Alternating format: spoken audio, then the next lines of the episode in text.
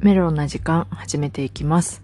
この番組は田舎に住む20代社会人が日々思ったことや感じたことをボイスブログ的な感じでお話ししていく番組です。皆さんいかがお過ごしでしょうか？かみかんです。皆さん今年は年賀状書きましたか？私はもうかれこれ大学生から書いておりません。社会人になってからも今会社入って1年目の時にえっと、1年目の年末年始入る前の時にね、あのーえっと、年賀状いいよって先輩に言われまして。あ、そんな感じなんだと思って。あの、もうそれからはずっと送っておりません。はい。なんか、なんて言うんだろう、そういうのってさ、上の人に言ってもらわないと、こっちとしても、ね、やめれないところあるじゃん。例えばさ、バレンタインで、あの、上司、全然上の上司、部長とかに、チョコを買う、買って渡しに行くとか、私1年目の最初の方あったんですけど、コロナになってからそれもなくなって、なんかね、どうなんだろうね。ああいうのって。うん。あの、まあ、年賀状はね、年賀状自体をやめたいみたいな話ではなくて、これは。あの、なんか会社のそういう上下関係みたいな話になっちゃうんですけど、うちのお父さんとかはさ、あの、現役の頃はさ、もうめっちゃ会社の上の人、同僚、ね、その付き合いのある人たちに、年賀状すごい書いてて、まあ主にお母さんが書いてたんですけど、代わりにね。で、もうそれも一つの接待になるのか？まあ付き合い、円滑に付き合いを進めていく中で大切な儀式なのかなと思いながら私は見ていたんですけど、なんか、なんて言うんだろう。まあ、言っちゃうとめんどくさいところもあるじゃん。そういうのって。年賀状もそうだし、まあ私の会社で言うとバレンタインに、えっ、と、部長とか上のおじいちゃん、シニアリーダーとかそこら辺にさ、あの、チョコ買って渡すとかさ、ね、そういうのよ。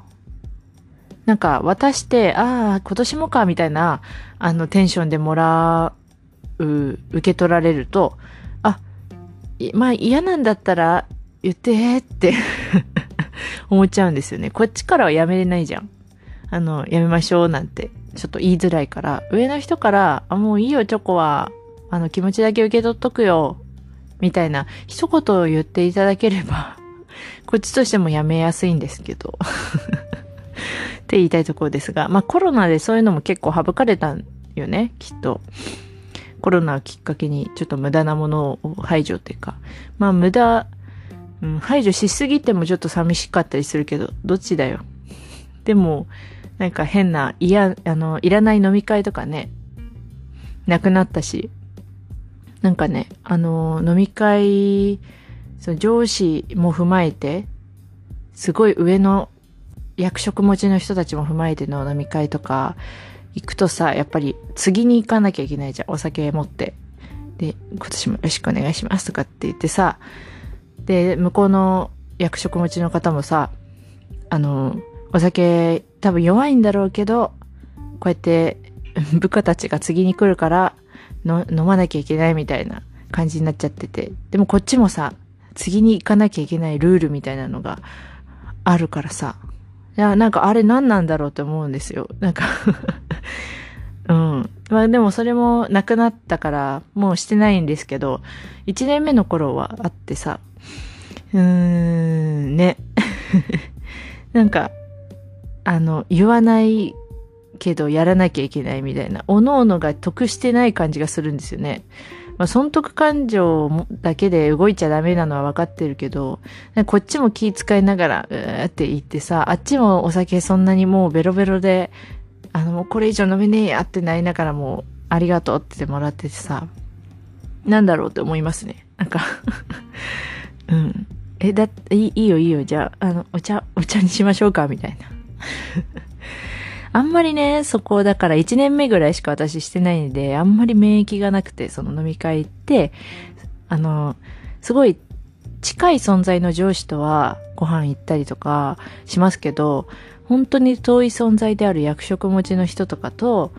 なんか、飲みの席とかっていうのは、もう1年目を最後に、最初で最後って感じでないからさ、だからそこら辺の免疫がなくて、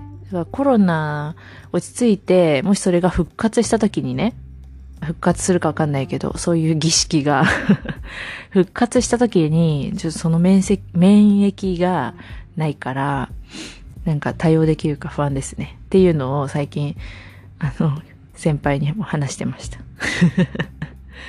ね。まあでも、ああいう飲みの席で、あなんか、なかなか仕事でお話できないような人と話す機会を、と、機会の場っていうことですよね、結局は。うん。だから、なかなかないし、なんか仕事の話以外のちょっとプライベートの話とかって、なかなかね、あの、働いてる時は、働いてる時間帯ってそういうこと、話できないから。だからそういうプライベートの話を聞いて、なんかちょっと仲を深めようみたいなところもあるんだと思うんですけど、もうそれもすごい重々承知なんですけど、どうしてもね、なんか、なんだこれはってなっちゃう自分がいて、わかる人いますか？うん、ねそういうのがね、まあちょっとお話すごいそれちゃいましたけど、年賀状からもちょっと感じる部分がありまして、まあ私の会社はそういうのはなしでっていうか、多分上司の方も、あの、役職持ちの人とかもさ、そうやって返すのがね、結構大変だから、多分いろんな人から来る、部部下からね、いろんな人から来るだろうし、それをお返しするのが大変だからいいよって言ってくれてるのかなと思うんですが、そうですね。うん、年賀状からも感じます。まあ、年賀状エピソードといえばもう一つあって、私年賀状、まあずっと送ってないってさっきも言ったけど、たった一人だけ 中学のお友達で同じ部活だった子がいて、どうしよう、仮の名前は、じゃあ、うーん、いちごちゃんにしようかな。いちごちゃんね。いちごちゃんはね、ジョバスで一緒だった子で、すごい、あの、ボールを、ボールを投げる力がめっちゃ強いんですよ。ドッジボールをしてた子なんで。で、そ、の子が、年賀状をね、毎年送ってくれるんです。唯一私に。で、あの、絵がすごい上手で、あの、アニメの絵とかもそうだし、似顔絵とか、めっちゃ上手な子で、あの、その、主にアニメなんですけど、アニメの絵を、イラストをね、描いてくれて、年賀状として送ってくれるんですよ。それをね、中学からかれこれずっと、毎年毎年送ってくれて、だんだん上手になってきているんですね、それも。で、今年は、えっと、私、見たことないアニメなんですけど、結構話題になってる、僕のヒーローアカデミアの、えっと、イラストをね、描いてくださいまして、年賀状で送ってくれて、結構毎年その子の年賀状をあの心待ちにしているっていう感じです。で私はお返しとして LINE で、あの、ありがとういちごちゃん、もう今年もめっちゃ素敵な年賀状やったよってお返しして、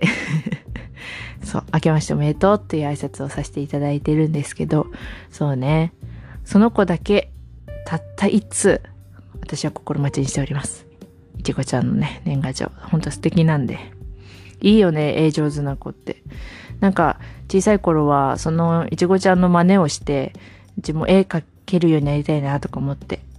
あの、なんか練習したりした記憶があります。うん。そう。そんな感じの年賀状エピソードです、今日は。もう、あの、今んとこね、毎日配信続けるんですけど、すごいむ大変だね、これは。毎日配信されてる方、本当にすごいなと思います。うん。あの、まあ私、えっ、と、いつからだ ?12 月30から、年末年始スペシャル企画みたいな感じで、勝手にね、自分の中で小さく、あの、イベントごととして30日から、えー連続で今のところ1月の3日まで、毎日配信というか、エピソードあげてるんですけど、いやー大変ですわ。すごい、毎日あげてる方すごいです。本当に、と、改めて感じております。年始早々。ということで、今回も最後まで 聞いていただいてありがとうございます。じゃあねー。